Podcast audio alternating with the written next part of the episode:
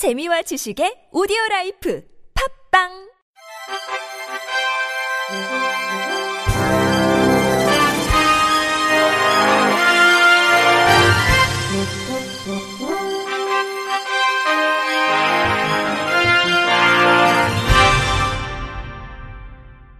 청취자 여러분 안녕하십니까? 1월 10일 수요일 KBRC 뉴스입니다. 경기도 시각장애인 연합회 파주시 지회가 지회장 선거를 앞두고 지회장 후보와 선거관리위원장, 대의원 후보 등이 모여 술자리를 가졌던 사실이 밝혀져 선거법 위반 논란이 일고 있는 가운데 이에 대한 진상조사가 요구되고 있습니다. 시각장애인 연합회 파주시 지회와 회원들에 따르면 지회는 지난 5일 제6대 파주시 지회장 선거를 진행해 A 후보가 압도적인 표차로 파주시 지회장에 당선됐습니다. 그러나 A 지회장은 선거를 이틀 앞둔 지난 3일 파주시 금정 2길의 한 음식점에서 대의원 후보와 선거관리위원장 등 회원이 참석한 가운데 맥주와 소주 등의 술을 시켜 나누어 마신 뒤 당시 지회장 후보인 A 지회장이 술값을 계산했다는 의혹이 제기됐습니다. 술자리에서 무슨 이야기가 오고 갔는지는 밝혀지지 않고 있으나 대부분의 회원들은 선거 관련 이야기를 주고받았을 것이라는 의문을 제기하고 있습니다. 이 같은 소식이 알려지자 지회 회원인 B 씨는 즉각 경기도 지부와 파주시 지회에 민원을 제기하고 진상조사를 요구하고 나섰습니다. 회원 C 씨는 분명하게 치러야 할 지회장 선거에서 지회장 후보가 선거관리위원장을 배석시키고 술자리를 가졌다는 사실은 명백히 선거법 위반이라며 지회장은 선거 전부터 불투명한 지회 운영으로 회원들에게 불신을 사더니 선거 전에서까지 이렇게 분란을 일으키니 지회장 자격이 없다고 불만을 토로했습니다. 이에 대해 A 지회장은 술자리를 함께한 것은 사실이지만 호형 호재하는 사람들과 함께한 술자리로 선거 관련 이야기는 없었다고 해명했습니다. 한편 A 지회장은 지난 5일 경기도 시각장애인 연합회 파주시 주회장 선거에서 5대에 이어 6대 지회장으로 선출됐습니다. 한국산업인력공단이 올해 국가기술 자격 검정 시험에 어르신과 장애인, 취업준비생 등을 시험 감독관으로 적극 활용하기로 했습니다. 더불어민주당 신창현 의원이 어제 한국산업인력공단으로부터 제출받은 자료에 따르면 공단은 올해 2월부터 소속 기관을 대상으로 어르신과 장애인, 취업준비생 등을 시험 감독관으로 위촉해 운영할 방침입니다. 감독관 모집은 전국 24개 지사에서 모집 공고 뒤 선발해 교육과 모니터링 등의 단계를 거쳐 인력 풀을 운영하고 각종 자격시험 때 감독위원으로 배정하게 됩니다. 이에 따라 공단은 올해 약 7만 명의 어르신과 장애인 등을 시험 감독위원으로 활용할 계획입니다. 신 의원은 일당 7만 원의 비정규직이지만 공공기관부터 이러한 기회를 더 많이 제공할 수 있도록 노력하겠다고 밝혔습니다. 경남 고성군 지역사회 보장협의체는 어제 장애인 분과 특화 사업인 장애인의 취업 능력 향상을 위한 바리스타 전문 교육 바리스타를 꿈꾸며 개강식을 가졌습니다. 고성군 지역사회 보장협의체는 지난해 지역 내 처음으로 장애인 8명에게 여가 활동 프로그램의 일환으로 바리스타 교육을 실시했습니다.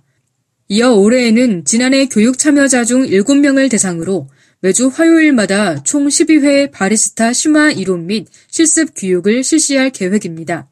고성군 지역사회 보장협의체 김성진 위원장은 교육 참여자들은 자격증 취득 후 고성읍 일원의 거리 카페를 운영할 예정이라며 이번 교육을 통해 지역의 장애인들이 장애를 딛고 당당한 사회 구성원으로 활동하는 계기가 되길 바란다고 말했습니다.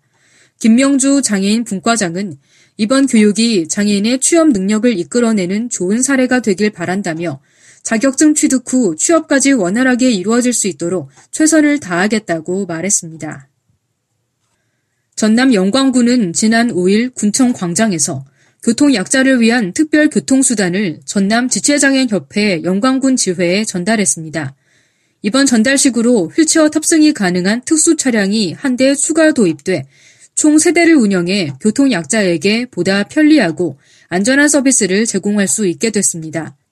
영광장애인 콜택시는 2017년 전남 지체장애인협회 영광군 지회와 위수탁 계약을 체결하고 두 대 운영을 시작으로 연간 4,676명이 이용했으며 앞으로 더 많은 교통약자들이 이용할 것으로 보입니다. 영광군 관계자는 몸이 불편한 교통약자들이 적극 활용할 수 있도록 홍보 및 안전과 친절에 최선을 다하겠다고 밝혔습니다.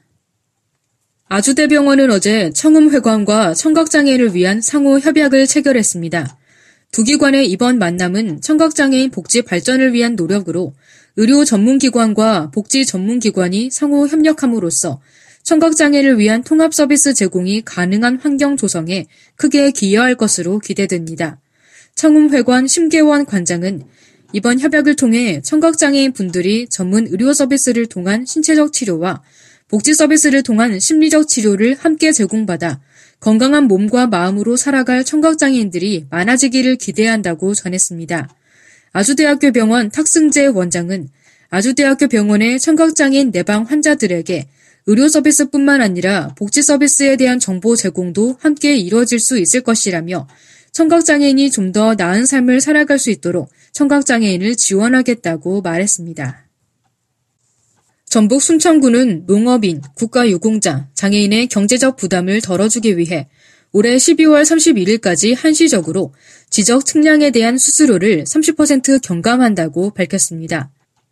이번 지적 측량 수수료 감면 대상은 정부 보조로 시행하는 사업 중 저온 저장고 건립, 곡물 건조기 설치, 농촌주택 개량 사업과 국가유공자 및 장애인이 소유한 토지 등입니다. 이에 따라 감면 혜택을 받고자 하는 농업인은 농업기반시설 정부 보조금 지원사업 확인서 또는 농촌주택 개량사업 지원 대상자 선정 통지서, 국가유공자와 장애인은 국가유공자 확인서, 장애인 증명서 등 관련 증빙 서류를 지참해 군 민원실 지적 측량 접수 창구에 신청하면 됩니다. 순천군 민원 과장은 이번 지적 측량 수수료 감면은 어려운 경제 여건 속에서 농민, 국가 유공자, 장애인의 경제적 부담을 완화하기 위해 실시됐다며 지적 측량 수수료 감면 혜택이 보다 많은 사람들에게 돌아갈 수 있도록 적극적인 안내와 홍보에 최선을 다할 계획이라고 밝혔습니다. 골프존 유딘그룹의 계열사로 사회공헌을 위해 설립된 유딘 파스텔이 이달 17일까지 직업장애인 합창단 단원을 공개 모집합니다. 유딘 파스텔의 직업 장애인 합창단은 음악을 통해 소외계층에게 일자리를 창출하고 문화예술 발전에 기여하기 위해 설립된 음악단체입니다.